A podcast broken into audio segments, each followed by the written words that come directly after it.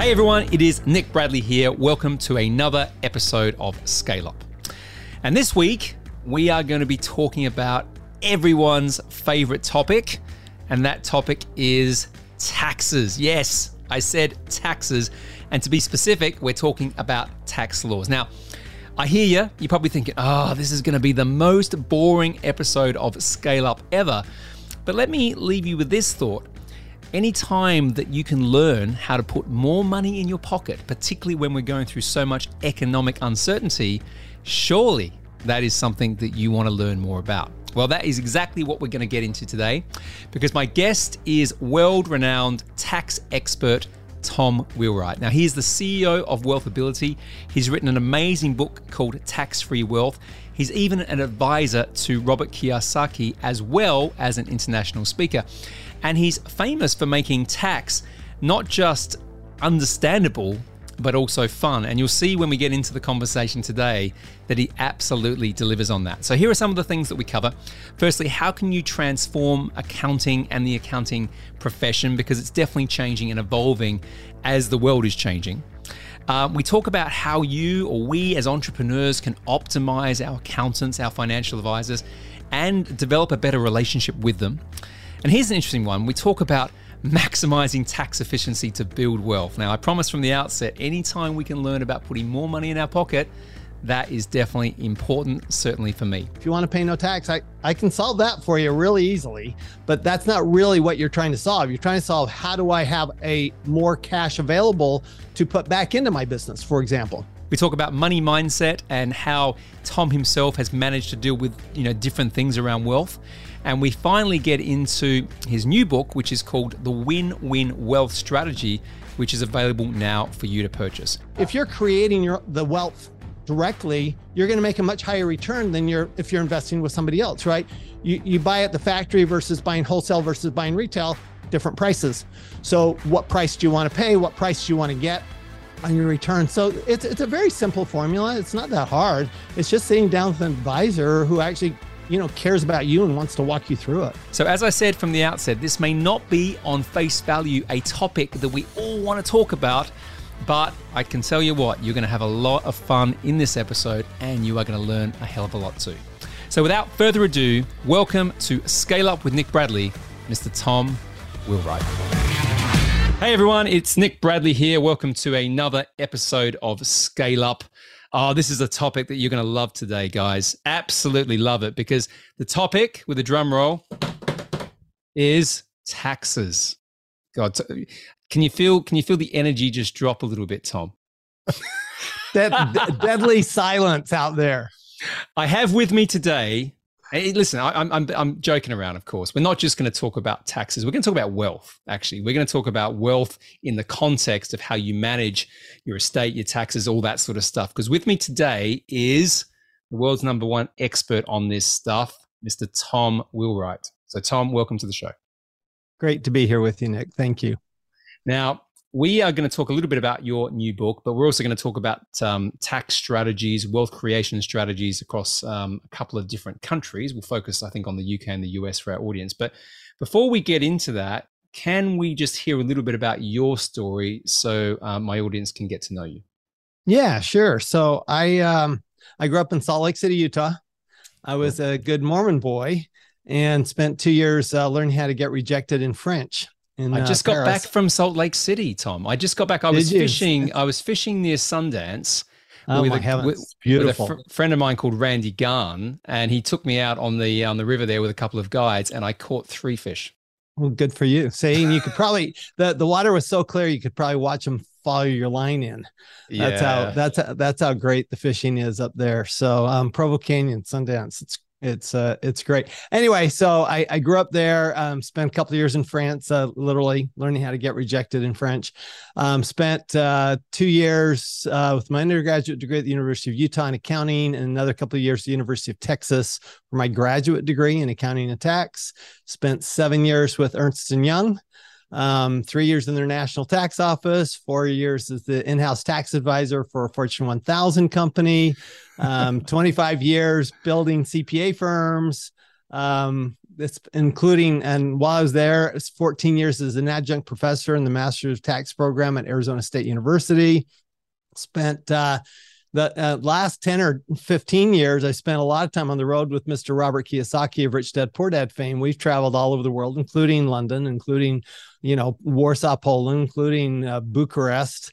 I mean, literally all over the world. And, um, and then uh, right now i'm building a we have a network of cpa firms that we train around uh, in the us and canada we're actually looking to expand into the uk awesome. um, within the next uh, year or two and uh, we're we're uh, working on change on on uh, completely uh, revolutionizing a profession which it needs sorely to be revolutionized. I didn't want to say that, but you said it, so that's good. And and the other the other thing is also like the credibility the credibility of me saying we're going we're just going to talk about tax. Everything you just said there was about how how you are an expert in this stuff, right? So we are just going to talk about tax for an hour. Well, I, I I mean, if you add it all up, I'm like 112. So I oh. I, I, I literally uh, I I do have uh, 40 plus years doing this stuff, and I and I do love it. It's it's actually a lot of fun. Do you know what? I, I, I joke around, but as a as a topic of incredible importance to the people listening to this show, as I said beforehand, we've got business owners of of some pretty substantial companies who listen to this regularly and reach out. We've got a lot of investors from VC to private equity to all of that. Sure. And one of the things that comes up a lot is is the concept around estate planning. So mm-hmm. when I work with my clients, it's all about exits and a lot of them right. are not at all prepared. I mean, they might have an 8 or 9 figure business Tom, but they they they haven't for whatever reason got advice on how they can leverage their position around tax when they're at that point. So it'd be good to to go backwards and forwards a little bit on that today as well. Yeah, yeah, for sure. Well, uh, the interesting thing is we're as business owners, we're really good at running our business and we tend to be so narrowly focused on our business. We tend to be terrible about the rest of our financial life. So uh, that's one of the things we do is we, we we really always want to look at well, what about the rest of your financial life? What are you going to do with the money once you sell your business? What are you going to do um, you know, what do you want your kids to get? Do you want them to get all your money? Do you want it to go to charity? Do you want it to go to the government? Where do you want it to go? So that's the estate planning side. It's a, it's a big deal. Plus, um, before you exit, you can actually reduce your taxes if you do your estate planning before you exit rather than wait until after. Yeah, that's that's the piece that you know when I go in to do exit strategy, which is normally around on average about 36 months before we will take a, a business and put it on the market quite often we talk about you know you need a good m&a lawyer you need um, a good cfo for example to cut the numbers and make sure that everything's working but a lot of these people don't have that wealth advice. So what i'd like to, to start with if we can because you mentioned it beforehand is about the profession. Let's say the accountancy profession needs to change. Yeah. w- w- evolve progress. What, what do you mean by that? How about transform? Uh, like that word no, too. That's equally uh, as good. that, So what, what's happened over the last 20 years, um, 20, 30 years is the accounting profession has done a lot of, um, just like a lot of businesses, right? A lot of aggregation. So now what you have is you have a lot of chain accounting firms and they do, they have a really big menu for, and, and they charge a mediocre price and they give a mediocre product. And mostly what they want to do is they want to get, they want to get their work in and out the door because that's how, right? It's turn right? Just like in any business, it's turn. How fast can you turn turn the inventory? And in this case, the inventory are the clients. And so what what happens is is you end up um, I with a bunch of firms that I, I I gently refer to as cheesecake factory firms because they're just they've got a cheesecake factory menu and cheesecake factory prices and you know frankly cheesecake factory quality. Nothing against cheesecake factory, but you don't go to cheesecake factory if you want the best in the world. You know, you're you're going to go to a local restaurant that is well known and that it's hard to get into.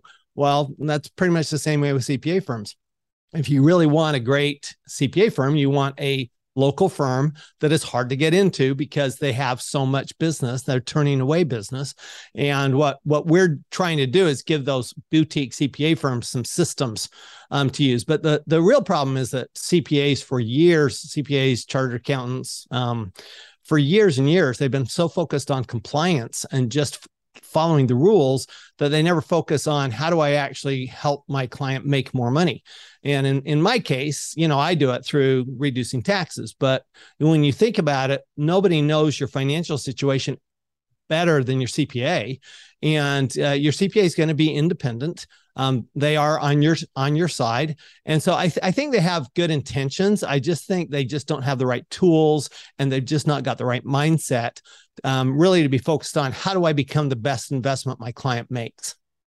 Yeah, and and it's it's interesting because you get a level of technical expertise, right? But doesn't necessarily mean you are entrepreneurial enough to build a business that can actually deliver what you just said. So you know, because some of the some of the points were really about how do you scale, right? So I might right. be the best that I am at a domain expertise in in accountancy and CPA, but if I can only work with a few clients, and then if I spread myself too thin, the quality reduces. That doesn't really serve anybody. So I'm curious, how, how are you helping that then? So what what is your business or your your mission around that? How are you helping these people become so, more preeminent? So what uh, we do a couple of things for them. Um, first of all, we're helping them uh, understand what they need to do internally to be able to at, you know increase that capacity.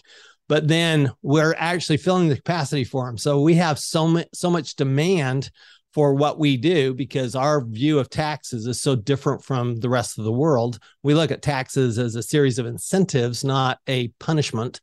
And so if if if you if you have a, that kind of different view, you have a lot of people saying, well, you know, my CPA doesn't do that and you know, can I come with one of your CPAs? And so what you know, our biggest challenge is enough CPAs to fulfill you know the demand that we have so they don't have to do marketing and sales which is good because they're horrible at it just terrible at marketing and sales. Um, they, they think meeting with attorneys and having lunch with attorneys and financial planners is the way to market. I'm going that is it's just such a horrible horrible idea. Um, so and so we take care of that for them but then on top of that we're helping them learn how to scale and learn how to build their uh, uh, build their business and actually even handle their employees how to bill you know uh, i mean we've been billing by the hour for 150 years and it's the dumbest way in the world to bill your services. Um, uh, you know the attorneys will never figure that out but they the um, except except for of course the uh, the attorneys that are ambulance chasers right? They figured out. They take a percentage Oh, yeah, right? exactly. So you in the US, uh, they, you see them on billboards all over the place. it, exactly, exactly. They they take they figured out it's this is that that billing by the hour is a ridiculous way to do it. it it's how much uh, billing by the hour just says, well, if I'm really bad, then I get to charge more because I'm gonna. It's gonna take me five times as long as somebody else. So why would why would I mean you never you wouldn't pay Apple by the hour of how long it took them to build your iPhone. So okay, why so are you paying why are you paying your accountant by the hour? You're upsetting me now. Okay, and I'm gonna I'm gonna be I'm gonna be honest and vulnerable. So so literally, I I was doing some research on you, Tom, before you came on the show, right? So I knew we were gonna kind of get into this, but serendipitously, I get I get an email from my accountant today. They're gonna hate this. I'm not gonna say who they are and they're saying, "Sorry, sorry, Mr. Bradley, but the VAT, so the, the basically the oh. tax that we pay on services here, you know, there's yep. value, yeah, exactly. Um, it's taken us 40 hours this period to do." And it's like, what the hell? That's that's quite a lot of money. In fact, I'm paying more in the processing of my VAT yes. than the VAT mm. payment. That's right? surprising. So so I've gone back and and and I sort of we're in the conversation right now. This is totally live of so what's the hourly rate that I'm paying on this? Right. So it's kind of like everything you're just saying is my experience of about three hours ago. so how do I fix that, Tom? the, the, the, there you go. So so that that is actually part of the problem. Part of the problem is clients don't know how to be better clients. Um, and I've actually had people tell me that. Um, I, I've I've spoken at events, and I've had the organizer of the event, the head of the event, call me and say, Hey, I was going to come to you, but I thought, you know what? I haven't been a good client. And I went to my accountant. I said, So what can I do to be a better client? So, I mean, here's something you can do literally, Nick, is you can go to your accountant and say, Okay, it took you 40 hours. Why? What are, uh, is there something that I can do or that my team can do so that it doesn't take you 40 hours? And second of all, instead of charging by the hour, could we figure out a way to just charge me by the month? Okay, just charge me a flat fee. Here's the here's here's the value of what we're doing for you, regardless of how much time it takes you, because the value clearly can't be your time. It's got to be a, a value of the return itself. Yeah, I like that. I like, and, and you're 100% right. I, I, I'm probably not the easiest client because uh, because partly I'm, I'm sort of asking for things and I'm a little bit chaotic when it comes to this stuff because I don't particularly enjoy it, right? So you, you, this might end up being a co- might be a coaching session for me. Um, you but you're right. I can absolutely ask that question, and I think it will it will land on on ears that are very um, appreciative of, I, me taking I, that approach. I, you know what? I'm sure they are. I mean, it's like, like I said, I think that accountants really want to do well by their clients. Um, that I think that's universal. I think it's a mm-hmm. great profession. I think accountants want to do the right thing for their clients. I think that they don't always know what the clients want. And I don't think they always focus on, okay, what is it really? What's really my job? And my job is to increase my client's bottom line. That is yeah. my job. And if I'm not increasing my client's bottom line, what am I doing here?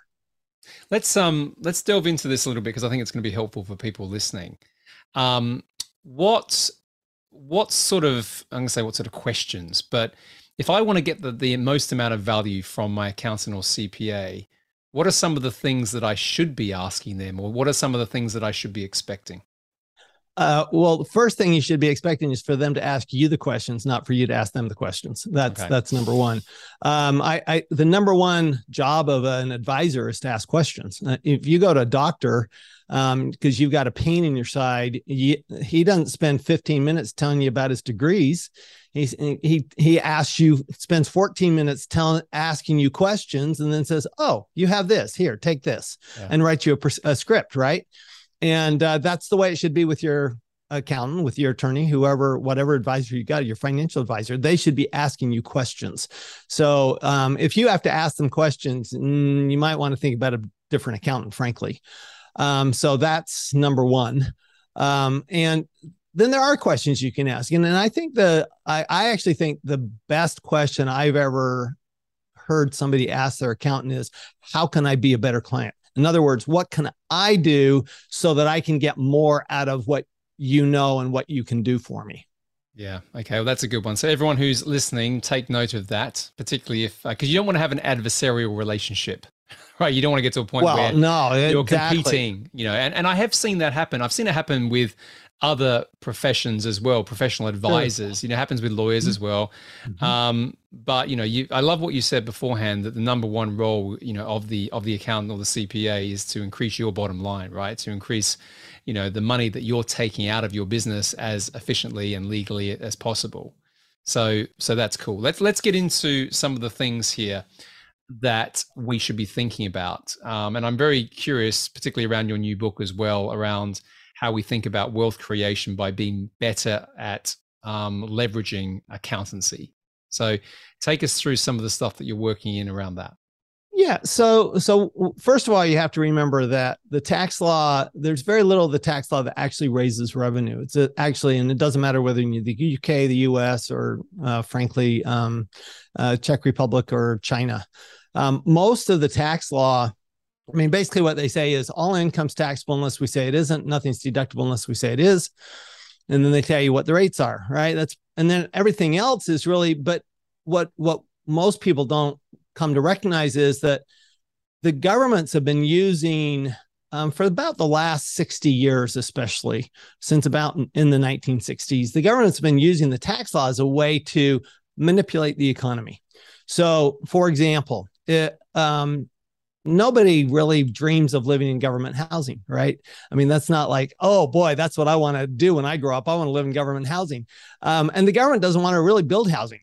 What the government says is, well, look, if we give a little tax incentive to investors, um, then they'll build the housing because we'd really prefer that they build the housing. Uh, they're better at it. Um, we get to leverage uh, the government funds because the government's only giving a small incentive, but they and then of course the investors they build the housing and not only do the people who live in the housing pay taxes but uh, the investors eventually pay taxes because they start making revenue. And of course rent's not deductible but the rental income is taxable. So that's a good news for the government. So you know the, the point of my my book the win-win wealth strategy is that this is a win-win for the government. So when the government gives them an incentive it's not because you know, it's not because there's big loopholes or big lobbying or stuff like that. I mean, there is, but that's not the reason for it. What what they're trying to do is say, look, there's certain things we want done in the world. We want jobs. We want housing. We want energy. We want food. We want um, we want security. Okay, financial security. That's why yeah. we have pension plans. Okay, so there's certain things we want done, and w- we understand that if we give a little incentive, what's been shown over the last 60 years, if we give a little tax incentive, people hate paying taxes. So if you give a little tax incentive, there's some emotion, emotional pull there, as well as financial pull. And they go, well, wait a minute, this increases my rate of return because I'm not paying taxes now. So now I've got more incentive to do what the government wants done, like build housing, like create jobs, like create technology, things like that. So um, it's really looking for those areas what does the government really want done? How do I best actually match what I'm doing with what the government wants me to do and the way the government wants me to do it? And then if it all fits together, which is what your tax advisor's for, to help you fit it all together, well, then I can get all the, I can maximize my tax benefits, meaning that I pay less and less tax. And at the same time, I'm doing good in the world. So, you know, I, I always say that if you want to, if you really want to be um, pay a, a lot less tax, then you need to build more wealth and do more good in the world, and that's how you pay less tax. And and in your book, you talk about seven investments that are effectively, or as you say, the government will pay you to make. Absolutely. So, How, so let's talk about. I want to talk about each of those because I think it's important. The question absolutely. before we do that, though, is if if the priorities are changing, right? Mm-hmm. So, I mean, obviously there were going to be some generic things that are always there, like jobs, right, housing, all those sort of things. Right. But, but the, you know, we've just had a situation here in the UK, which we'll talk about a little bit if you followed that recently, where there's a decision being made on tax incentives and whatever else, yep. and all of a sudden the, the pound has died. Um, yep. Are the investments that you're suggesting always universal, or how do you keep up with the changes in policy making and prioritization to make sure that that's relevant? Well, part of it that it, part of that is really the job of your accountant. Okay, they should be keeping you. I was also making. This. I was trying to make sure that your book had longevity as well. so, so, but but when you look at the categories, I mean, you know, look at the seven investments. So we have business, technology, um, we have uh, real estate, we have um, energy, we have agriculture, we have uh, insurance, actually, and then we have retirement. Well, those are forever, right? I mean, those have always been government uh, government incentivized and always will be government incentivized. So um, th- what happens is we get a shift, for example, on the energy side. So we've had huge government incentives for the last 60 years in oil and gas development in the U.S. Okay, well those are shifting now. They haven't they haven't we haven't lost the oil and gas incentives. Uh, um, curiously enough, we have not lost those, but at the same time, now we have big solar, wind, hydrogen, um, even nuclear, um, which is new. Um, nuclear tax incentives to build nuclear plants, um, which is uh, which is curious because you know so long been you know no you can't talk about that kind of stuff even though it's really clean and really efficient energy. Um, but what what happens is that they just shift.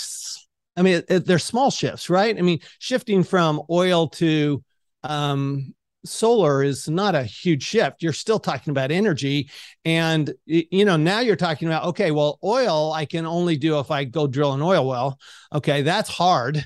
But solar, I can put panels on my on my rental property or I can put panels on my business. I can, you know, I can do solar so many other places. It actually expands the opportunities um, for doing some things the government wants done and at the same time, uh, you know, reducing taxes and and uh, cleaning up the environment if, uh, if, if that's what you want to do.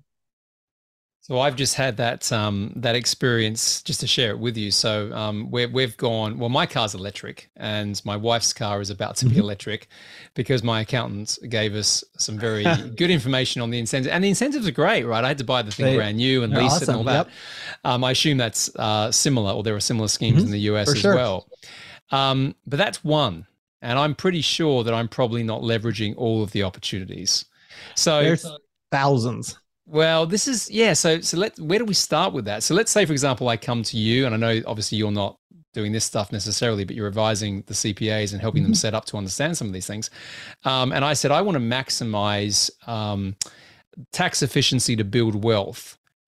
I, obviously, I don't want to spread bet on thousands of things, but I want right. to be able to be, I want to be ma- maximizing the opportunities. For sure. Where do we start with that conversation? You know, I, I always start with the question, what are you going to do with your money? That, that, that's the number one question that your advisor should be asking you because how you, you never want the tax tail to wag the investment dog. All right. So mm-hmm. we don't we don't want to do something for tax reasons. We're doing it for because it makes sense investment wise. It makes sense for our business.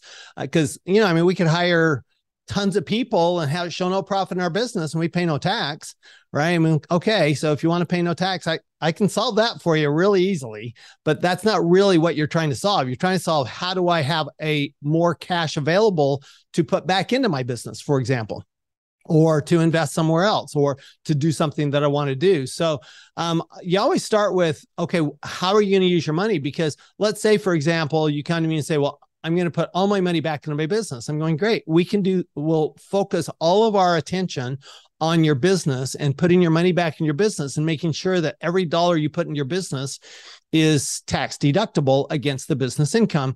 Um, whether it's equipment, whether it's uh, a current expense, whatever it is, we'll just make sure that we maximize that tax benefit there so that you're doing what you want to be doing anyway.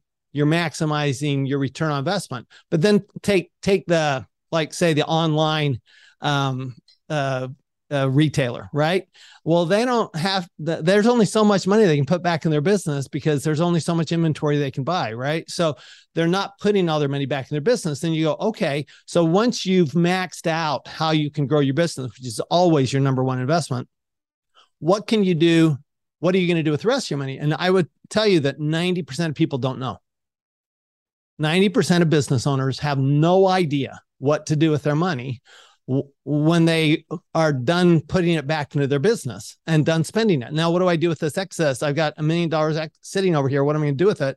So, what we do is actually, we actually help them figure out what type of investing, what class of investing might be best for them. I'm, I'm not a fan of this idea that I want to spread it thin and uh, uh, because you can't be good at all of it. So I'm a am a big fan of getting good at one thing, and that includes getting good at one type of investing. So like I've tried real estate, I've tried stock investing, I, have I've tried oil and gas, I've tried all these. I I and you know I I come back to I'm going to put my money into business because that's what I love. I love business. So I put my money into building businesses. Okay, well, that's different than if somebody says, Well, I want to put my money into real estate. Okay, well, if you want to put your money into real estate, we have to do it this way. And this is how that happens. So the accountant's job is to work with the attorney and the other advisors and make sure that however you're going to invest your money, you do it in such a way to maximize your tax benefits. Got it. Got it, got it, got it. And I like what you said there before about um, going deep into one lane as opposed to trying to spread because I mean, I, am the same as you. I, I like acquisitions. I like to buy businesses and grow businesses, scale them, exit them, right? And probably second to that is real estate. But I have a lot of people I, I know in my network who spread bet across the, the latest fad, whatever right. that is. So, you know, crypto here or a startup over there, all this sort of stuff. Yep. Um, and, and, and it's quite interesting to watch what happens there most of the time, not all the time, because I've got some examples of people who have done very well out of some of that. Um, most of the time, the money kind of goes away mm-hmm. and the investment doesn't turn into any major return, if a return at all. So I just wanted to reiterate that point for people listening because people ask me all the time, how do you invest? And I say, listen, I'm not advising this. I'm just telling you that I, I know one lane because I've done it for years. Yep. I'm good at it. Mm-hmm. So I stick in that lane. Uh, uh, if you look at the wealthiest people in the world, that's what they've done. They've stuck in one lane. Um, you know, Jeff Bezos didn't make his money in the stock market. He make, made his money with Amazon, and Elon Musk didn't make his money in uh, in in in um, retail uh, groceries. He made his money in cars, well, batteries and, and energy in particular, clean energy in particular. But you, you know, if you look at the people who've really, you go, okay, well, let's look at somebody who's really successful. Mm, they didn't spread it all over the place. You spread it when you when you've made the money and you want to protect exactly. it. that's that's when you need to look at diversifying and that kind of stuff. And you know you look at stocks bonds that kind of stuff. But um, most people aren't going to make a lot of money in the stock market frankly. Um, right now they're losing a lot of money in the stock market. Um, and it yeah it'll come back um, eventually. But you know the problem is is that you're out of control. If you're not in control in other words you don't know how to trade the stock market or you don't know how to use you know covered calls and things like that then you're pretty much at the whims of uh, you know the central bank. You're the whims of the government. You're the whims of of wall street. And you know why would you want to do that? I mean especially if you're an entrepreneur. Here you are an entrepreneur. You're completely in control of your life in your business and then you completely give up control of all the money you make from your business. I, oh, I just I, I don't understand. I, I just it doesn't make sense but i also think it comes back to um, maybe programming right? Or the oh, expectation oh, sure. of what you should do. So because because I see this all the time. People they grow a business, they make a reasonable amount of money from that business, and then they think they just put, need to put into a mutual fund or they need to put right. it into some form of investment trust or whatever else because that's what their parents did or that's right. what you see what I mean. And it was interesting. I was in um, I mentioned before about this um, event that I was in last week, where one of the topics we talked about was maybe slightly controversial, but I quite like the uh, connotation is taking control of your cash, right? The oh, idea sure. that that you know you're the best person to choose where you invest right? Thank you. I right? love that. That that that's that's literally our mantra is that that the, the great lie is wall street's lie and wall street's lie is uh, investing is too complicated. You need to turn your money to, over to us. We're the experts. Yeah they're the experts at taking your money and making sure they get good returns on it. They're really good at that. Um, but the reality is you you know the average person money's not that difficult it's just not that hard once you get down to the basic concepts, which is why Rich Dad Poor Dad's the most popular mm, financial book. book. of all time, is because it's very simple concepts. And uh, it's it's it's not that hard to learn about money. It's not that hard to invest your money, especially if you stay in one lane, right? Especially you say, well, I'm just going to do multifamily real estate. I'm just going to do. Um, I'm just I'm I'm just I'm literally going to do uh, solar energy that's what I want to invest in. I want to invest in solar energy. I, I mean, look at Elon Musk. He's got, he says, I, I want to change, you know, the, the, the emissions in the world. I, that's his, that's his mission in life. And so what does he do? He focuses on batteries, you know, even, even his SpaceX program has that that part of his mission.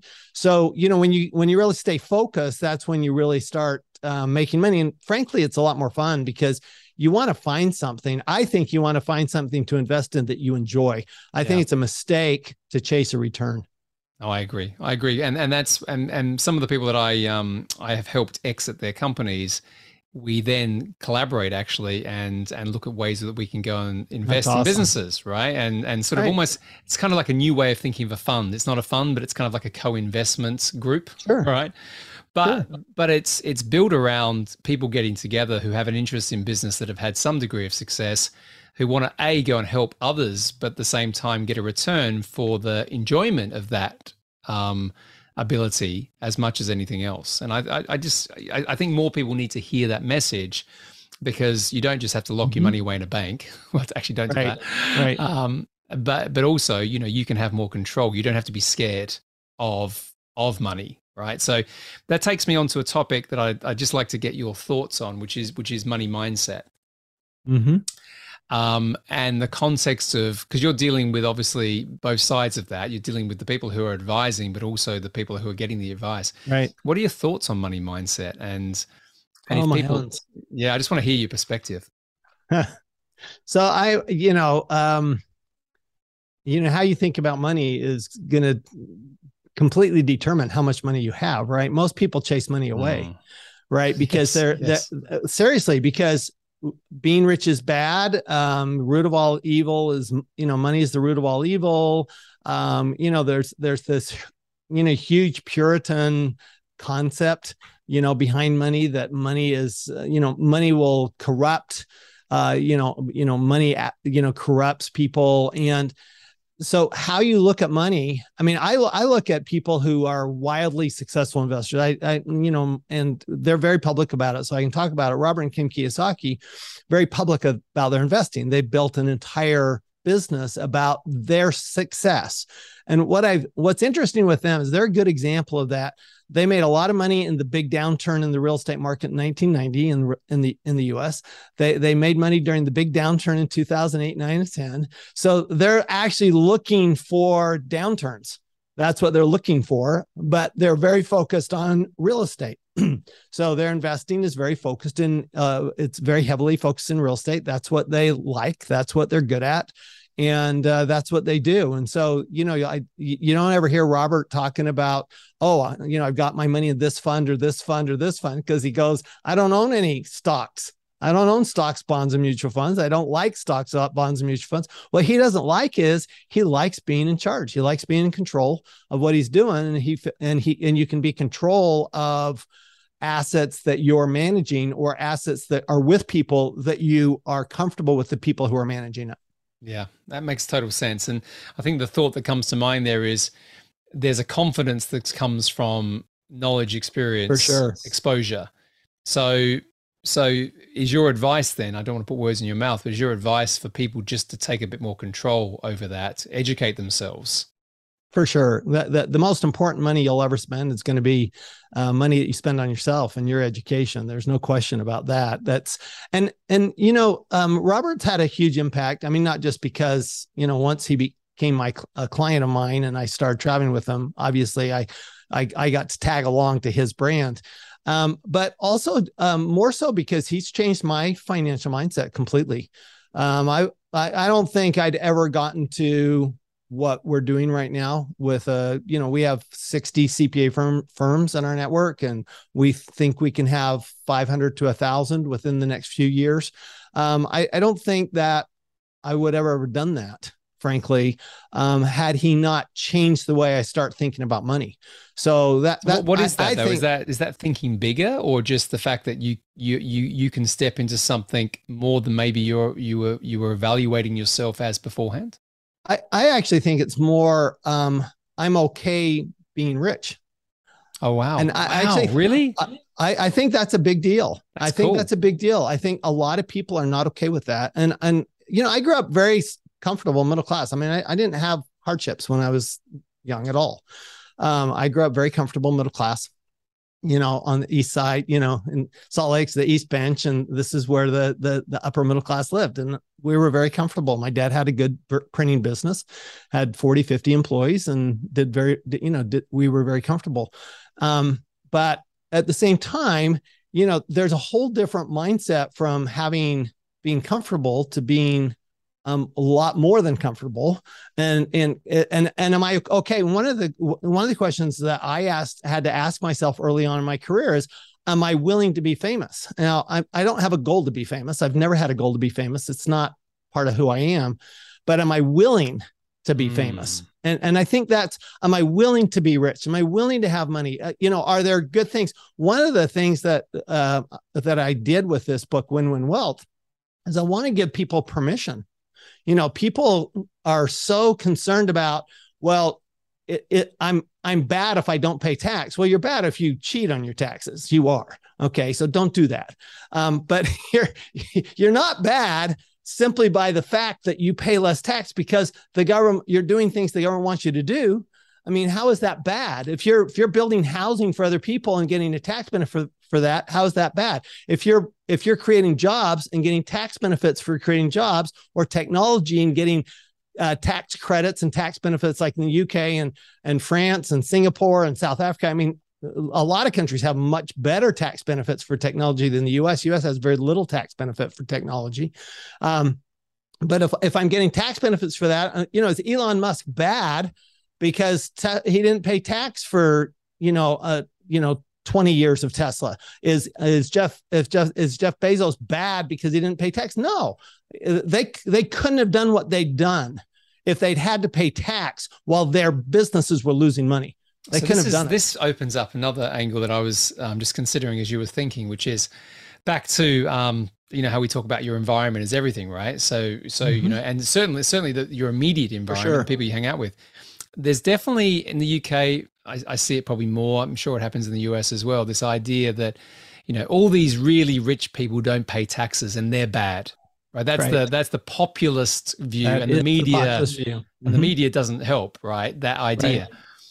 Let let's debunk that a little bit for a couple of minutes. Oh, can we? Thank Please, you. Let's let's just that, do that because I think I think we need to sort of understand that because I think it's such a big message, which may actually back to your point around it's okay to be rich or it's okay to build wealth.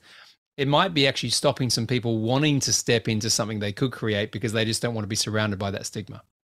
Uh, for sure, for sure. Um, first of all, um, I I think entrepreneurs are the lifeblood of the world, mm, right? Yes. We we wouldn't have iPhones, we wouldn't have computers, we wouldn't have um, we we we wouldn't have Amazon deliveries, we wouldn't or Zoom, we, we wouldn't, wouldn't be doing Uber. this, we wouldn't be doing this right now. We'd be we like, wouldn't be doing this right now. We wouldn't have Zoom, right? If, if it were not for entrepreneurs, I mean, I'm sorry, but you know, wealth is created by the mind, not by the hands. Mm. Okay. Hands are important. Don't get me wrong. Labor is important, but uh, wealth is created by your mind. And so, um, you know, how much, what, what you're going to do for the world. So, first of all, the fact that you make money on it, this is. this is a challenge I've got. This is a super challenge I've got. The the fact you make money on it does not does not make it a bad thing to do, right? Um, can you? I mean, imagine in the U.S. especially if we had to live through that two years of pandemic without Amazon, with with you know without Uber Eats, without you know with without people delivering food to our door.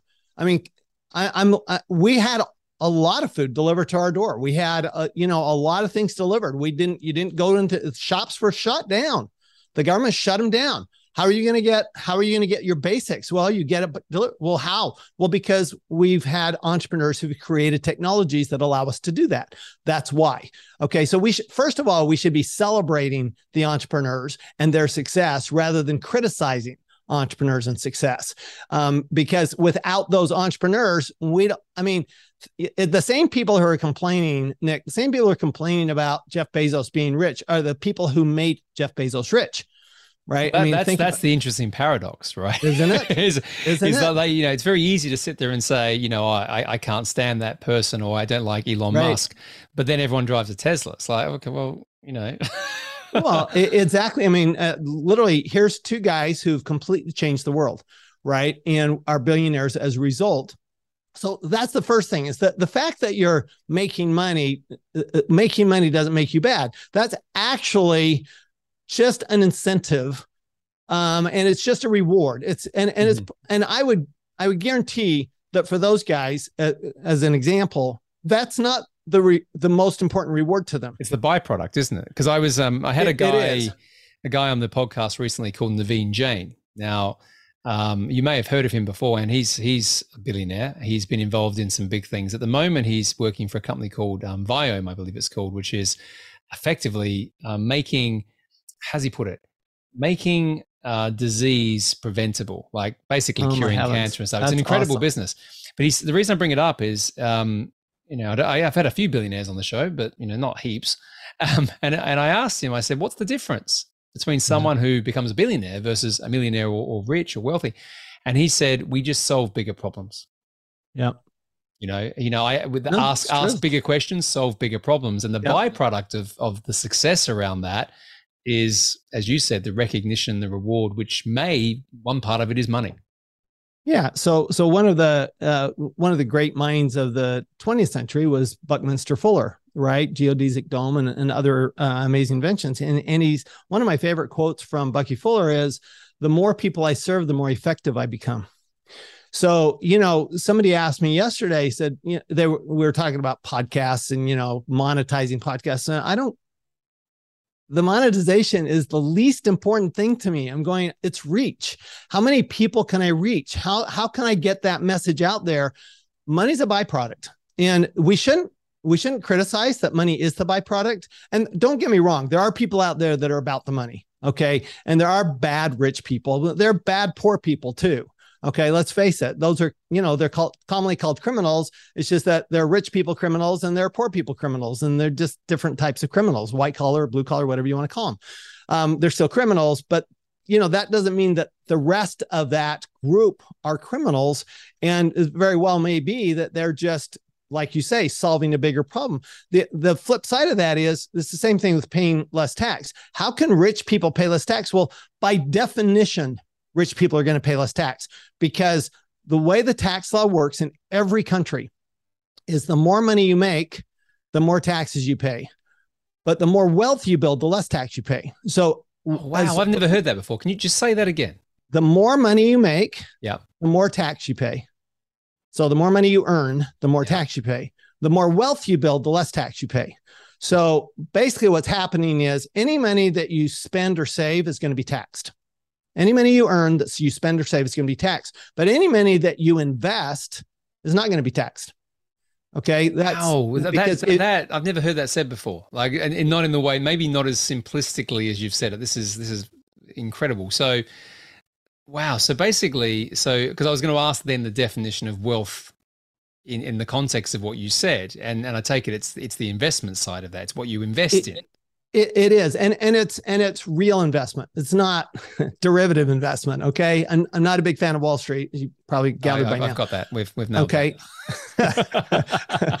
because that's just derivatives, right? I mean, th- that's not real investment. What what you're doing when you go into a a company you know, and you actually help the company scale, yeah. right? Then that's real investment. You're actually building the employment base, the job base, you're building um, what they're capable of. You're building how many people's problems they can solve and how big the problem is they can solve. Right. That's what you're doing. And and so what what happens is is that when you put money into that real investment, whether it's real estate, energy, agriculture, or business, or technology, any one of those five, when, when that's where your money's going, what the government's saying is, well, look, we're not going to tax you on that capital because if we do, we're going to restrict the flow of capital. Yeah. Okay. Okay. And, and what? Well, okay. Sorry, you keep. We're going to tax you once you start making the money. Then we'll start taxing you, and that's their investment. And you think about it this way: everybody's a partner with the government. You don't get to choose that. Everybody's a partner with the government unless you live in, you know, um, Dubai, but then again, you said or, the, Dubai or Islands. you know, yeah, or or uh, you know. Well, you are you um, are still you are still partnering with the government. You're just doing it in different ways. You're just doing different ways, exactly. Um, and so so so you're a partner with the government. So your choice: you can be a silent partner, which is most people, or you can be an active partner.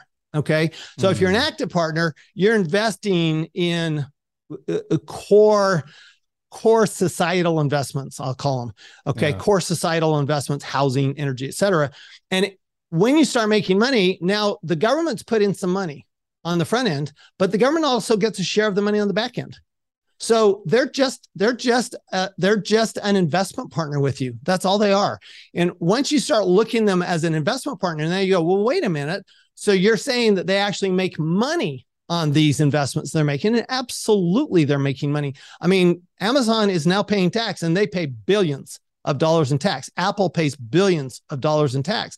Elon Musk last year paid billions of dollars in tax. So eventually, it's it's just an investment. The government's just investing. So they're winning on this. Don't don't for a second believe that the government is giving money away. They're not they give money away in social programs. They don't give money away in business programs. The money that goes into business comes back to them by return on investment. Yeah.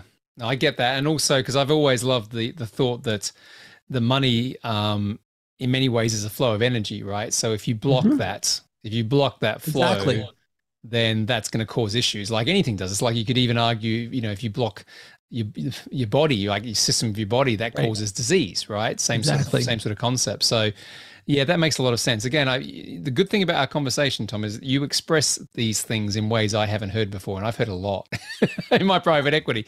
But then I think sometimes in those sort of environments, we're kind of the worst people, right? Because we kind of hold on to complexity because it makes right. it confusing for most people. And then we can kind of do the whole sort of, you know, sleight of hand. the magic thing. trick. The exactly. magic trick. Yeah, the sleight of hand. Yeah.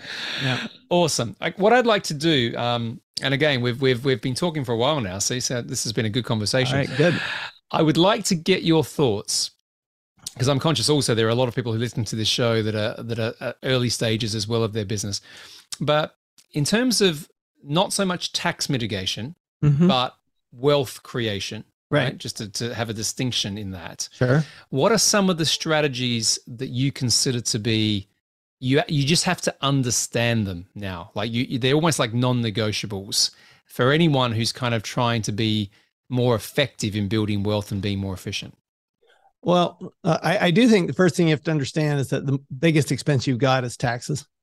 So don't ignore that piece of it. Uh, it, it is a huge, huge portion of um, uh, of of the equation. It's not the equation, but is a huge portion of the equation. Um, second of all, I, I, think we talked about staying in your lane. Uh, I think that is, you know, I like the old saying, "A niche will make you rich." Well, that is true not just in business. That's true in investing. So if if we're working with a client that doesn't know where they're going to put their money, they're trying to decide, we're going to help them. Okay, so um, does real estate make more sense for you or does um, energy or does agriculture or does uh, business you know what makes the most sense for you where to put your money and some people it is the stock market frankly okay and so then we have to look at that um, but then what we want to look at is okay so then get even more narrow so one of the things we always tell people is look you come up with if you look at the best investors in the world and including take a Warren Buffett, who's probably the number one investor in the world. Um, and I guarantee you, Warren Buffett has a set of criteria that he uses for every investment. He's made one decision and he's applied that decision over and over and over again. And the difference between that I find between successful and failed investors is successful investors make a single decision, do it over and over again and failed investors make a new decision every time they invest. So uh, you really do have to get so narrow in your focus that you're getting really good at it. I mean, I, I know guys who do um, two to 3% a month in the stock market, whether it's rising or falling. Okay. Well, they do that because they're really narrow. And, and in fact, they're narrow within the stock market. So they're doing a certain type of strategy and uh, for and let's say covered calls for example um, w- one guy that I, i've met that's brilliant he does covered calls on and on dividend paying companies and only dividend paying companies and uh, and and that's his niche and he's always successful even in a down market yeah, it, it, comes back to what we said a little while ago about going deep versus going wide, mm-hmm, doesn't it? Exactly. And it does. And I think that does that does challenge the concept of spread betting. This idea that I have to be in diversified funds. Right. Right. So I suppose my final question on this, because again, I think it's just a natural um, build on what we just spoke about, is at what point does it make sense to diversify? Mm. Right. So one thing that came to mind is you know sometimes people go after multiple streams of income but you realize the way to build wealth is to is to have one lane that works first before you diversify and, and start to build in any additional complexity but when it comes to I suppose i am trying to build wealth for retirement, or I've I want to create generational wealth. I don't want to lose what I've created, whatever whatever that is. At what point in time should I start to spread that out? Well, so the cool thing about working with entrepreneurs, this is why I love entrepreneurs. Is every entrepreneur I've ever met is a dreamer right? There's always some kind of a dream. Okay. And they've got this picture in their mind, even if they haven't really formulated this picture in their mind. And we actually go through a process for them to dream and go, okay, what does that dream look like? Well, the reason we do this, we're accountants. So we're really good with numbers. Okay. And so what you have to do is you have to take that dream and you go, okay, what's that? That dream's going to cost money. How much is that dream going to cost? And we actually break down the cost of that dream. All right. Now, then what we do is we look at, okay, so where are you today? So we we got your current financial statements. Well, now it's just a matter, okay, when do you want to reach that dream? What's what, what's your time frame? Well, and I will tell you, 98% of the time it's seven to 10 years. It's seven to 10 years for everybody. And I don't know why that's the magic number, but it is. Okay. It's it's soon enough. I, I think it's early enough that they go, okay, uh, it's not so far out that I'm going to ignore it, but it's but it's close enough that I think that I can, you know, this is something worth working towards, right? Working 30 years out, that's not, I mean, nobody's going to do that. So let, so they take seven, 10 years. Well, if you take that time frame, now it's just a math problem. Now it's just what kind of return on investment do I need? Okay. Well, if, if that return on investment's 30%, I'm not going to get that diversifying. If that return on investment is 3%, I'm done. That means I can now go diversify. So once we hit the dream, Okay. Now, here's the problem with entrepreneurs is once we hit our dream, we get a bigger dream, right? So then we keep going. That's what we do. But but let's say you do hit that dream and i've had people that came to me and i'm going and and they've they've gone we've gone through this whole exercise and they and i said you're done let's just take your money and diversify it because the whole point of diversification is to not lose money right diversification is not about making money the point of diversification if you look at diversification theory investment theory it's about not losing money Okay, that's the goal is to not lose money. Well, you if you don't want to lose money, great. Then that means you've you've made it. You, you you're done with your dream. You don't want to do anything else. You just want to sit back and retire. You want to you know go to go to your island in the Pacific and or the Caribbean, and you want to sit and drink you know and and and drink pina coladas.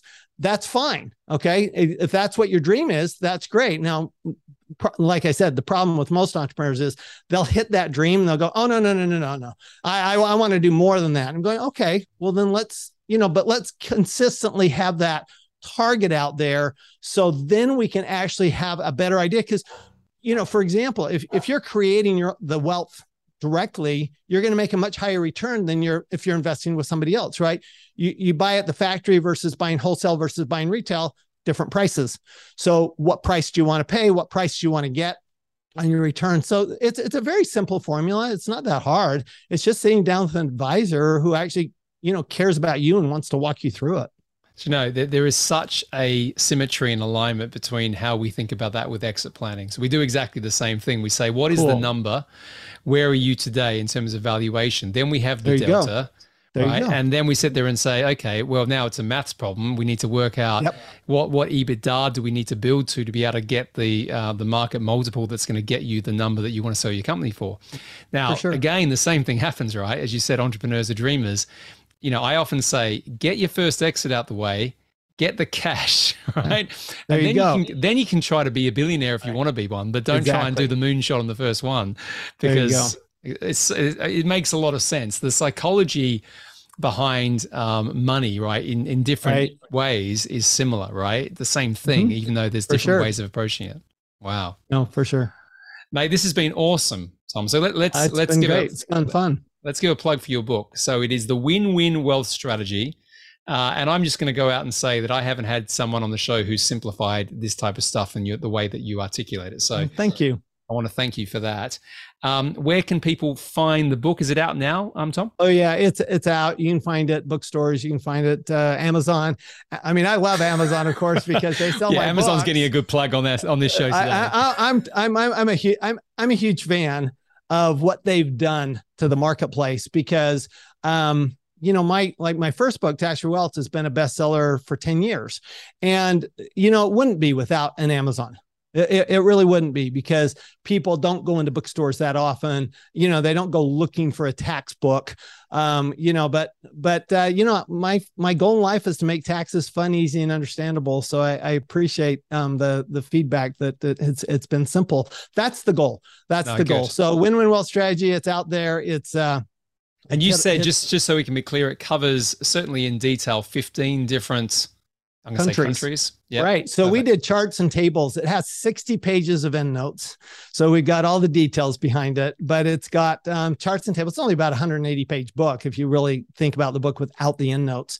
And um, and so it's a fairly simple book. It's just walking through business and technology and real estate and and uh, you know the other investments. Those seven investments, government pay bank. There is a there is a a fun chapter at the end, which is how to get the government to pay for your Ferrari. So um, oh, really? It's a true it's a true as story. opposed to my as opposed to my electric car, which isn't a Tesla, by the way. It, it will okay. actually pay for that. your electric. It would pay for your electric car too. So, um, it'll pay for your electric Ferrari. They're making electric. They're, I saw that today. I saw that Ferrari. today. I saw it. It yeah. looked really good. So that's actually boy, talk about a fast car. That will be a fast car, um, because nothing's faster than electric when you don't have gear shifts, right? Well, that's right, and also um, it might actually look good for once. and exactly, there you go. Right there's the there's the challenge with electric cars. Not exactly well that's what Tesla did was right. They, they made actually a beautiful car in the Model S. So, um, but no, it's, it, uh, it's, it's very simple stuff. Um, it's, you know, seven investments covers, we do charts and tables for 15 countries. So it doesn't matter if in the US, Canada, the UK, Australia, um, all the English speaking, plus we did some in Asia, we did some in South America and we did, um, a bunch in Europe. So Awesome. It applies all over the world. It's it's a it's amazing how consistent tax laws are throughout the world. Yeah, well, I make sure that we um, we'll link that to the show notes, and also if people want to reach out to you, I've got um, tomwheelwright.com is your website as well if they want to get. Yeah, either that or my company's website, which is wealthability.com. Awesome. Well, listen, as I said, a pleasure speaking to you, Tom. I did start out by saying we're talking about the most exciting topic in the world, which is tax. And we kind of covered that, but we went a little bit deeper and had a bit more we fun. Did. So thank you very much for gracing your presence on today's show. Oh, thank you so much. Really, absolutely pleasure to be with you. Hey, thank you for listening to this episode of Scale Up with Nick Bradley. If you enjoy the show just as much as I enjoy creating it for you, then I'd really appreciate you leaving a five star review wherever you listen to your podcasts. And while you're there, why not subscribe to the channel so you never miss a future episode? It really helps me, it helps the show. Plus, it makes it easier for others to access the content that I'm producing week in and week out. And finally, if you want more information about anything you heard in today's show, or to find out how you can get more help in scaling up your business and your life, click the link in the show notes now to learn about our coaching, mentoring, and mastermind programs. See you soon.